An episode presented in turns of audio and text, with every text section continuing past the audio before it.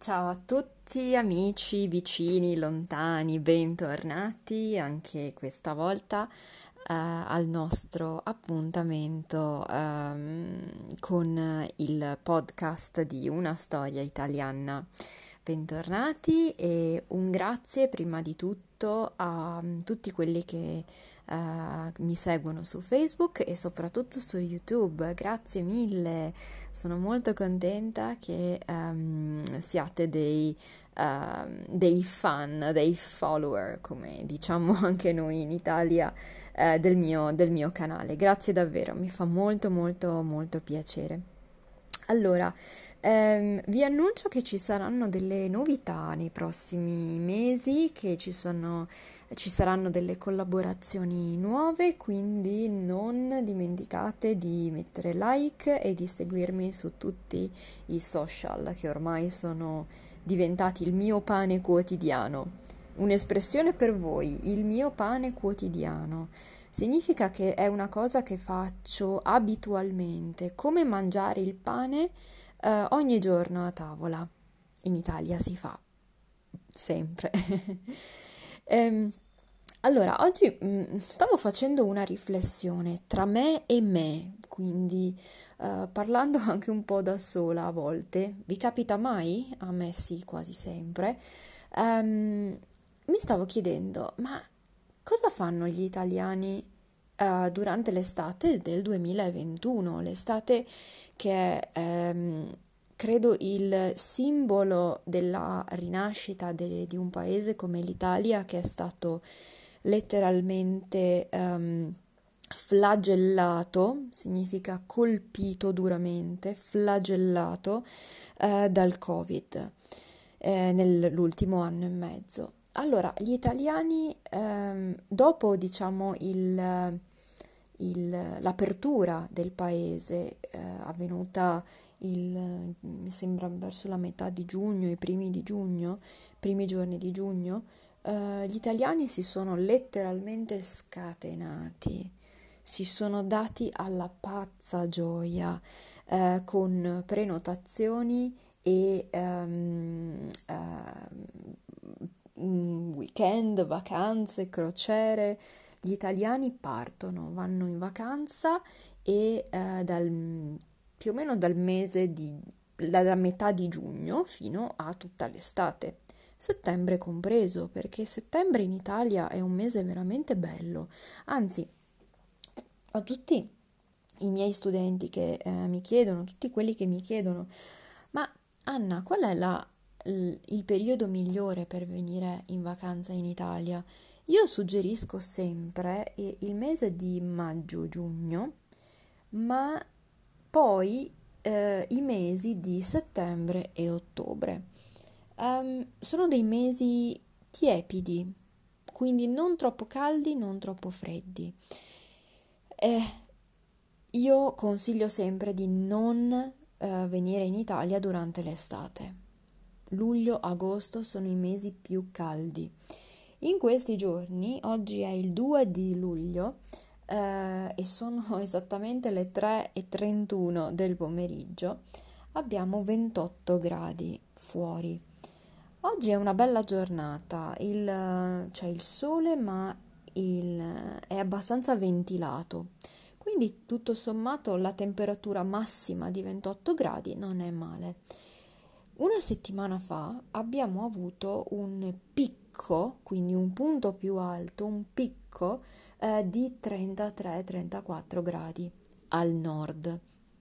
Al sud le temperature sono ancora più alte, quindi amici, mm, pensate bene a quando venire in Italia. Non vorrei che uh, le, vostre, um, le vostre vacanze fossero rovinate dalle temperature alte se andate al mare, godetevi il mare ovviamente.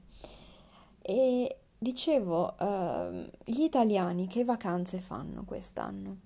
Io parto la settimana prossima, vado in montagna, vado in montagna, vado in Trentino Alto Adige, molti di voi magari non conoscono questa regione e uh, è una tra le regioni più a nord uh, dell'Italia, al confine con l'Austria.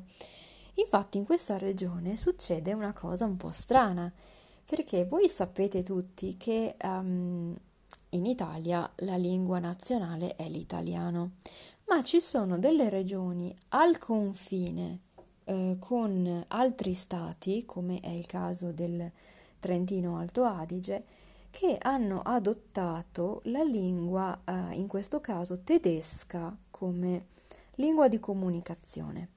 L'italiano rimane sempre la lingua ufficiale, ma mh, mm, viene um, letteralmente affiancata, quindi prende una posizione vicina, in molti casi sostituita, uh, dalla lingua tedesca, nel caso del Trentino. Nel caso, per esempio, del Friuli Venezia Giulia, um, il, um, l'italiano viene mescolato allo sloveno, quindi le lingue slave.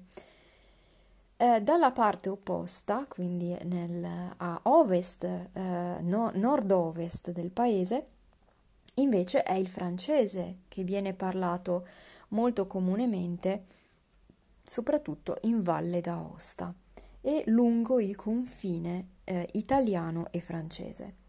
Questo, questo, argomento è molto interessante, quindi sulle lingue di confine, magari ne, ne, riparleremo in un altro podcast o in un altro video. Quindi dicevo, gli italiani eh, scelgono la montagna, il mare, come sempre. Noi abbiamo scelto la montagna, abbiamo scelto un appartamento dove andare con il nostro cane e goderci le passeggiate um, in tutta tranquillità sereni, tranquilli. Alla fine gli italiani vogliono questo, vogliono un turismo di prossimità.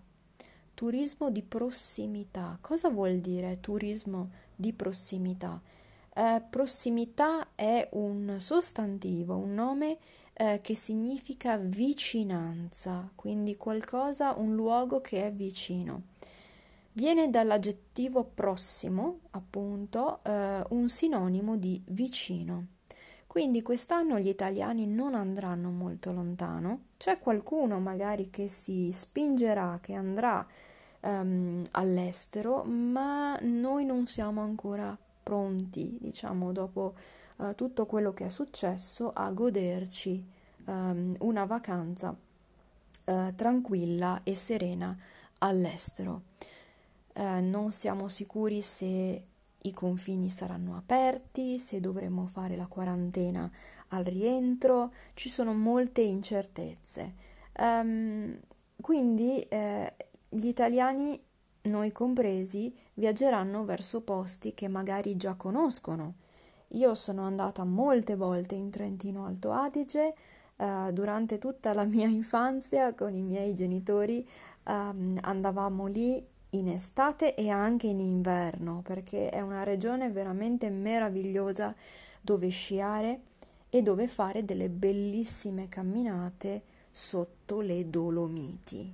Le Dolomiti sono una catena montuosa spettacolare. Io um, spero che ognuno di voi abbia avuto o avrà um, nella, su- nella propria vita, nella sua vita, un, un'occasione per visitare, per vedere le Dolomiti, perché queste montagne eh, offrono dei paesaggi veramente incredibili.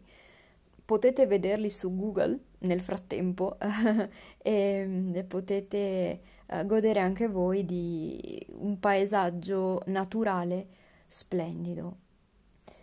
Altri invece scelgono il mare, il mare ehm, come meta eh, classica del, della vacanza estiva, ehm, il mare di prossimità, anche in questo caso, quindi le nostre bellissime spiagge del Veneto con località eh, come Jesolo, Caorle.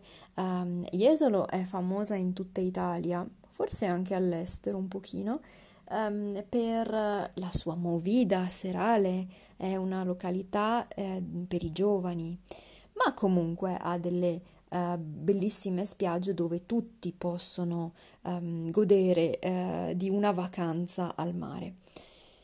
Um, oppure c'è chi sceglie la campagna, la campagna d- italiana dei borghi, uh, piccoli piccoli centri abitati meravigliosi immersi nella campagna. Quindi um, sono dei piccoli centri abitati con poche case tradizionali dove le persone si conoscono tutte. Eh, io credo che um, per, per chi non conosce questa realtà dei piccoli borghi sia un'esperienza veramente fantastica. Sapete che ho scoperto che questi piccoli borghi mettono um, a disposizione un, un'ottima rete di wifi per chi vuole fare il lavoro in smart working. Noi lo diciamo così in italiano, ma significa lavorare da casa, quindi chi ha la possibilità di avere un computer e poter lavorare da casa, come faccio io, um, questi piccoli borghi diventano il, l'ufficio per un po' di giorni e credo che sia un'ottima idea per ripopolare e per uh, far conoscere questi piccoli borghi anche al grande pubblico. Quindi pensateci amici che potete viaggiare eh, in, in, Italia, se potete, um, considerate l'idea di prendere un appartamento o una stanza in un, in un borgo italiano e eh, lavorare da lì. Potrebbe essere un'esperienza molto molto alternativa e chissà anche una bella esperienza um, di vita locale. Quindi fatemi sapere che tipo di vacanza preferite. Mm, mare, montagna, campagna, uh, città, perché no? Oppure le famose staycation, come dicono eh, i, i, i, miei studenti eh, anglofoni che parlano inglese, delle le vacanze di chi sta a casa, che vanno sempre bene. Allora, mi raccomando, ricordatevi sempre di seguirmi sui canali social, state collegati per tutte le novità e eh, per i progetti che stanno, eh, stanno per arrivare. Se avete domande, mi sapete dove trovarmi, quindi um, su uh, YouTube lasciate dei commenti, mi raccomando, su Facebook sempre presente e su Instagram per il nostro appuntamento con le fotografie dall'Italia. Io vi ringrazio come sempre, passate una buona giornata e noi ci sentiamo al prossimo podcast. Ciao, grazie.